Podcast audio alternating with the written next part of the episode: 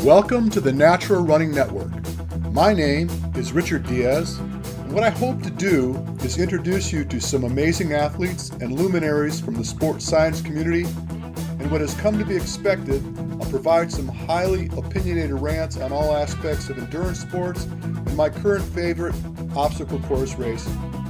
But before I get started, I want to give a shout out to MudGear, makers of the best training and racing gear in OCR. MudGear was the first compression gear built tough enough to help you conquer obstacles.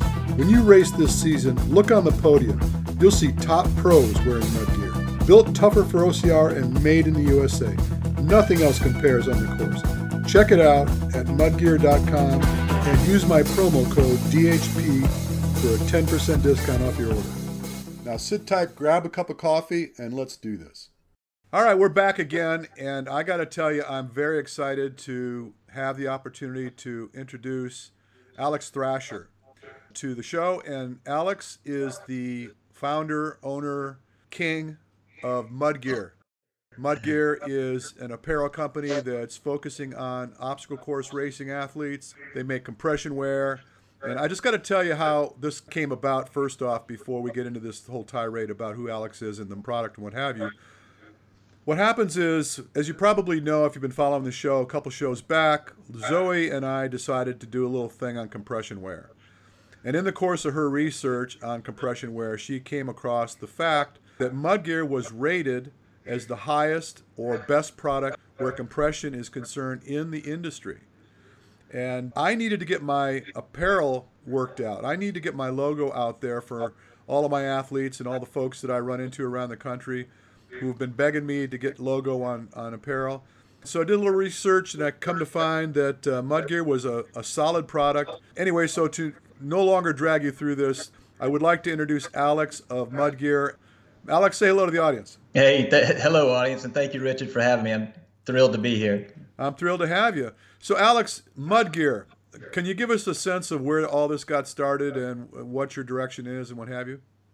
Absolutely. It all started for me around 2012, and I'll just sort of take you through why I decided to create the brand, create the business, and how that led to us getting some just awesome accolades. And I mean, I'm just over the moon to have some reviews like the one you found us through, and we've got, beyond that, just some great fans in the obstacle course racing world that helped us to, in the last couple of years, we were able to get best clothing brand, runner-up this year next to some very big brands in the sports apparel world. But within the little niche of obstacle course racing, we're hyper-focused on the needs of the athletes and just thrilled to be getting some recognition for, the quality of the products we're putting together. But back to 2012, I'm a, approaching 40 middle-aged dad, couple kids that have me running the dad life for about the last decade at that point. And I'm woefully out of shape, was a decent athlete in my college and high school days, but the dad life has me, headed the other direction, and I need to get in shape quickly. So around that time, found a great workout group here where I live in Charlotte, North Carolina. A bunch of guys that were getting up early in the morning and doing some boot camp style workouts. And it was sort of a peer-led thing. You get brought in. It's all for free. You get brought in and start working out with these guys. And, over the course of 3 or 4 months, start to lose some weight. And eventually, you get asked to lead the thing. And it's all sort of a round-robin type of, leadership from there. That's a whole different story, the way that group is taken off around the country. And that's a group called F3. You can check them out at F3 Nation. But that's really what got me started to get back into shape, dropped about 20 pounds. And the camaraderie of the guys I was working out with, eventually led us to want to do some races together. So we did our first mud run 2012 in the spring. This was down in Columbia, South Carolina. It's called the Leatherneck mud run relay out there. It's a 4-man team format, 6 miles, And we took a couple Greyhound buses full of guys down there that year who were all, you know, pumped up and into it, and just loved it. I mean, it was basically an outdoor playground for me and my team. You know, we were middle of the pack, but, you know, covered in mud and bruised, but had never had such a good time outside and doing that sort of thing. You know, I'd been in the gym for a long time on the treadmill, elliptical machine, and it was just a totally different kind of exercise and just got me hooked. So from there, we started doing some Spartan races, did a Tough Mudder, did my first beast race down in Winsboro, South Carolina. It was about that, you know, maybe a year or so into it from there that I started to, you know, look around at the things we were wearing as a team and a group of guys. And, you know, there's a natural progression. I guess what I saw is that when you first do a mud run, your very first mud run, you know, we were wearing things that we were just going to throw away afterwards. You get that big shoe pile, if you remember those, yeah. And socks, and everybody just, you know, wears their worst athletic gear or even cotton gear for the first one. And then, you know, once you start to get hooked in that second, third, fourth race and you start to care about your time and doing better in this race than you did in the previous race, we started looking at, you know, our gear and trying to make better choices about it and wearing things that were going to feel good throughout the race, not hold a lot of water, and be tough enough. And, you know, I kind of, you know, found that it was a unique set of requirements. I mean, there was a lot of good gym gear out there that performed really well on a basketball court or in the indoor gym, but, you know, started to learn some things about the way that stuff was made, where in a lot of sports apparel, you know, profit margin is king. So they're looking for ways to make things either overseas or with cheaper and cheaper fabrics over time. And we were finding, you know, a lot of the things that we were able to buy just over time were wearing out and not really made for the outdoor races, or much less even just the boot camps we were doing in the mornings outside, not holding up to the you know, the asphalt or the grass and dirt we were on. So, yeah, so, you know, somewhere around that time, I decided I, you know, was just foolish and naive enough to think maybe I could do my own thing and create something that was built for this sport and go after it in a way that the bigger companies just weren't doing yet. So, I mean, what I saw is obstacle racing was a fast-growing sport, especially in that 2012, 2013 timeframe. But the big apparel brands, you know, they were putting some marketing dollars behind it, but not really making products that were built specifically to handle the demands of, you know, crawling on the ground through mud and gravel under a barbed wire, or you know, going over ropes or going up ropes. They weren't putting the marketing. I mean, they were putting the marketing effort there, but not the product development dollars behind it to really understand what's different about the sport and what it needs. So, you know, my goal early on was, you know, I can do this, but I've got to keep a really low expense base because there's going to be less margin in making things of higher quality. But maybe I can, you know, continue to ride the nice wave of the growth in the sport to make a company here that can stand for, you know, really good outdoor quality gear. By just focusing on obstacle racing and just keeping my blinders on and going after that market opportunity with just a commitment to the sport and to the community around obstacle racing. That's the thing that I found throughout this journey is that the community around obstacle course racing is one of the best ones in the world, and just, you know, love the spirit of the people who are on the course together. And it's, you know, it's definitely not just the elites and those in the early morning crowd that make this sport happen. It's the middle of the pack guys and the people running in my heats that stick around for the whole weekend and just make it a lifestyle. So I think that's a big part of the brand as well. Yeah. So go ahead. I'm sorry. I just I was going to just resonate with the fact that even my introduction to the sport, I felt the same thing. It was just really, really powerful community.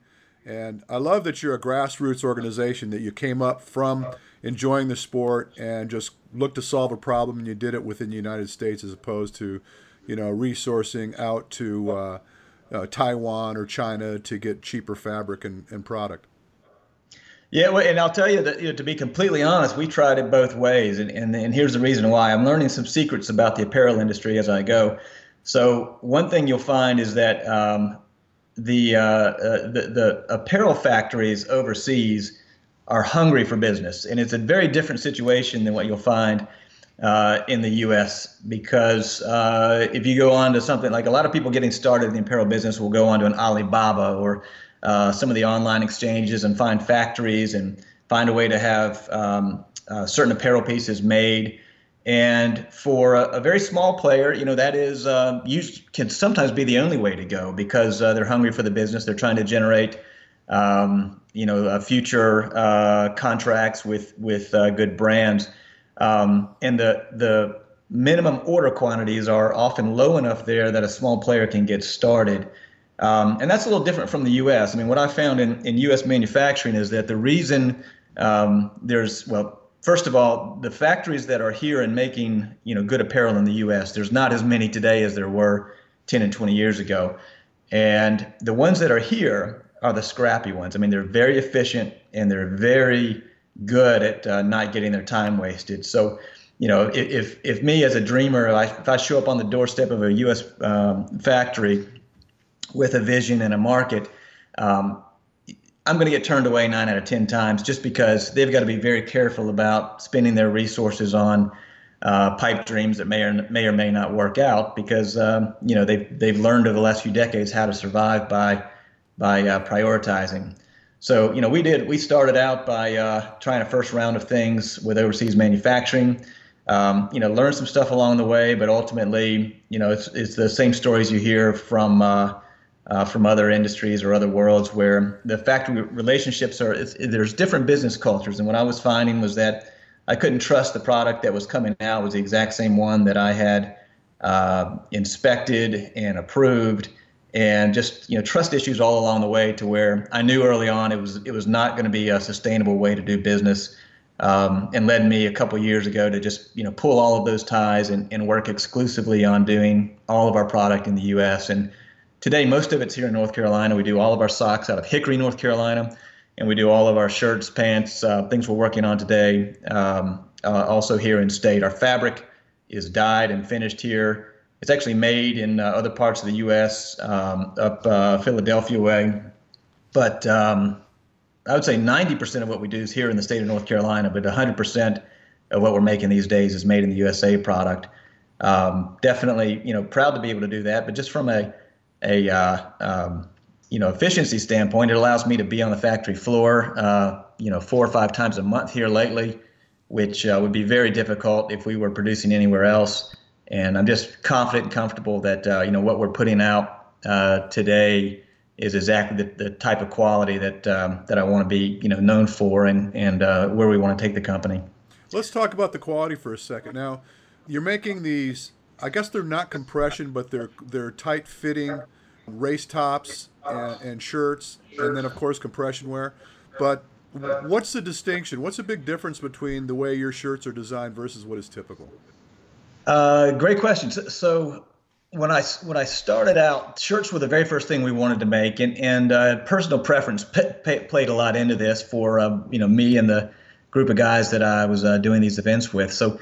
Some of our guys liked compression, but the majority liked a fitted shirt that was close to the body, but not, eye-popping compression that would cut off circulation with a tight neck and that sort of thing. So we decided to go the route of a closely fitted shirt that stays out of the way of the obstacles, moves with you really well, and, of course, the performance characteristics of the fabric are extremely important. So you need a wicking fabric that not only moves water away from the body, but just actually drains very well too, because you're going to be underwater at some point and in some sort of a mud pit that requires not just evaporation, but true drainage and wicking from there that will get that stuff away from you and allow you to move as freely as possible. Yet you still want a little protection. I mean, I've had those, I call them cheese graters, where you're on your stomach going through a mud pit or a low crawl where if on your belly or back, you come out of that thing and just look like you've been torn to shreds by whatever was in there. So at least small layer of protection against the skin is important. And for that, it's got to be a durable fabric. something that's going to not pick, but still stretch and move with the body very well. And then your seams are important. So, you know, there's cover stitch type seams that are used on a lot of athletic apparel that are okay. But, you know, what you need there is a true, stitch pattern that is going to be durable yet comfortable against the skin. So that you know, usually in athletic wear is a flat lock stitch. Those are difficult to find. Not a lot of factories can do that or do that well for athletic apparel. So combining all those elements together, from the cut, the fabric style, and the sewing itself, the type of stitching, you know, goes it all works together to make a shirt that's truly meant for outdoor performance versus you know, just a normal gym clothes apparel. That's you know, the basics behind the construction of our shirt. No new features there in terms of rocket science. It's just doing all the small parts well. Cool. Now let's talk about the compression socks and your low cut socks. Is there anything unique about the way your compression socks are developed? Now that there is, yeah, and this is something that came out of, again, trial and error and experience in our first mud runs. Good buddy of mine he was known for going over the rope traverse in a method that I would not advise to anyone. He basically would wrap his legs around the rope and pull himself as hard as he could, as fast as he could with his hands, while just you know, ripping open the back of his calf. Nice. So after going through the burns of that on a couple of occasions, he ended up with a infection on one of his calves. And, you know, I had always been a fan of the leg over leg approach. It seemed to work pretty well. But, you know, even with that approach, was still getting some torn up calf, you know, on the backs of mine as well. So when we did a compression sock, I wanted to build something that actually had a bit of protection for the leg, and that would be, you know, front and back, but especially the back, where you're doing either a climb or a traverse and you need a little more padding back there. So we developed a compression sock that doubled the amount of material on the back calf, headed down towards the Achilles, that is, you know, made to assist with rope climbing and in rope, I call it sliding. So the type of approach that my buddy Lee uses, where he pulls himself across the rope, you know, just enough there so that if you're going to use that approach, you're not going to slice open or, you know, rub the back of that leg area raw. So we call that the compression OCR sock. The rest of it is built with, you know, a true graduated compression. It's performance grade. So we're in the 15 to 25 range. It's not as tight as something that would, you know, cause the top of your legs to go numb or something like that. But I think that performance grade rating for me and for the athletes that we put that on to test is just right for distance running, where you are going to have some swelling issues to contend with, and you're looking at having this sock on for, you know, a good part of the day, depending on how long of a race you're in. So that's one where, again, materials are also important. We use a spandex nylon blend in those compression socks. It's built for strength, but it's also, again, built for drainage. This is the only compression sock that I know about that is designed to perform even after it goes underwater. You know, there's obviously going to be some water retention that happens in any sock material. But we built this to, you know, be able to go in and out of the water, and within a mile or so of running, that, you know, that water gets pushed out, especially if you have good shoes with drainage, and that drainage and extra protection is what makes it special for the sport. Cool. You also have some boxer briefs. I'm assuming they're basically liners. That's right. They're made for you know, base layer under a pair of shell shorts. Not made for wearing on their own, but I can't stop some athletes, especially the old Elliot McGuire was one of the first guys I ever saw wear those by themselves. I was like, Elliot, those have a flap in the front. You're looking at a wardrobe malfunction here. Nice. Yeah, good to know. Good to know. That would be kind of a problem coming over a wall or something, I'd imagine. Yeah. And so you and I talked about some of the other products you have upcoming. Are you looking to do some compression shorts for the guys or tights? Is that on your radar? It is on the radar. I'll tell you the thing that has been on our radar the longest. I'm really excited that we're finally bringing it out this spring.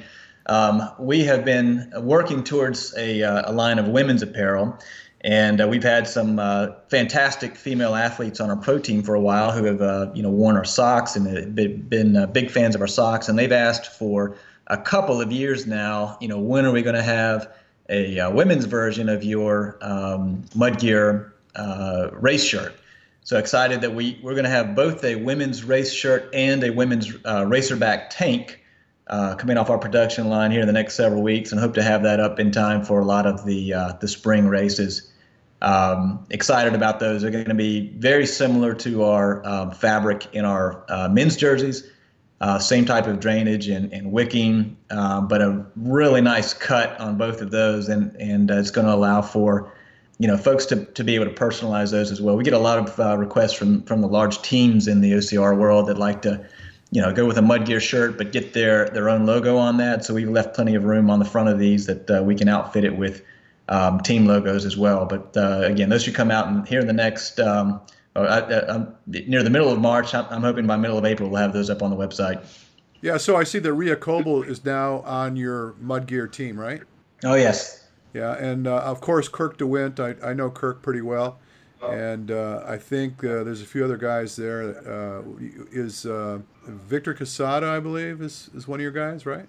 That's right. Yeah, he's been with us for a couple years, and a big fan of the socks, and also one of the best social media athletes that I know. These guys are incredible. They'll go out and run a couple of races on the weekend and have their photos up and be Instagramming about it later on that afternoon. They're very personable and media friendly as well. I love having our gear on these guys, not only because they're fantastic athletes, but just because they're such great people and encourage the community so much with everything they're doing. Yeah, it's good stuff. I love it.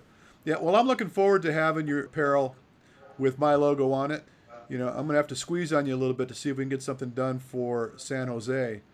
All right. I've got guys that are wearing me out about it right now. They want to get something on, and VJ Jones, for one, he's all about it.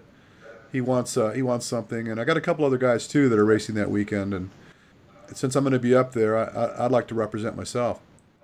Yeah, that'd be awesome. I mean, there's nothing better in the world than seeing the stuff that we work hard to make.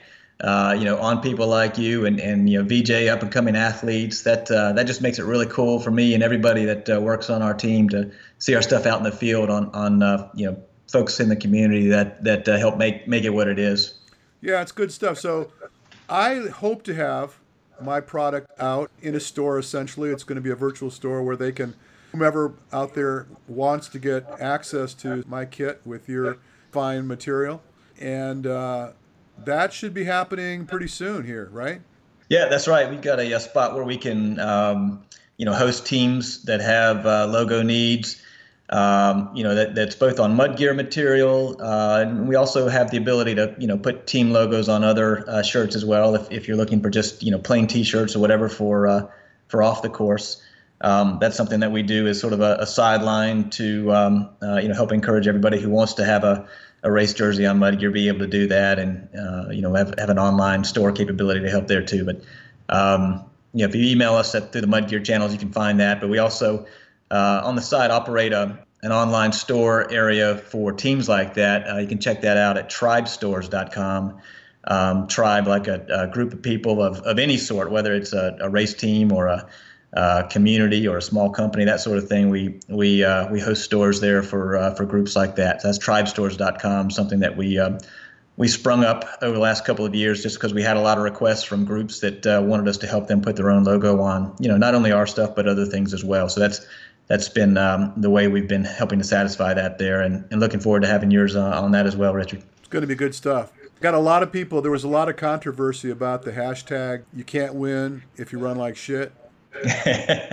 But I've had people actually tell me that they're not wearing my shirt unless that's on. They find that to be a really important component of the whole thing. Well, I tell you what we'll do, Richard. On your online store where you've got your DHP OCR gear, we'll make an option that on any shirt that's out there, you can choose yes or no if you want the back logo or not, just to make everybody happy. Yeah, I think that's probably a very wise decision on both our parts to do that. I'm very excited about the whole process. I'm glad I found you. I think it's kind of kismet. We bumped into each other this way.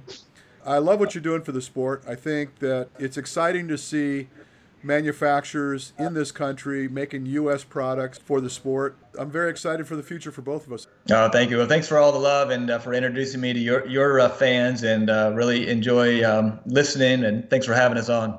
It's been a pleasure. Real quick, so it's mudgear.com if people want to check out your product, and very soon there'll be a link up on my pages and on my sites if you want to find out where my apparel is going to be on that fine fabric. Thank you so much, everybody. Thank you, Alex, for coming on with me, and looking forward to it.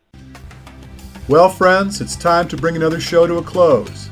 Be sure and tune in to us next week. We've got a lot of great content in store for you. I want you to tell your friends to check us out. You can always find us on Facebook. Simply go search the Natural Running Network. Drop us a message. I'd love to learn more about you and the things you do. And until then, you have an amazing day.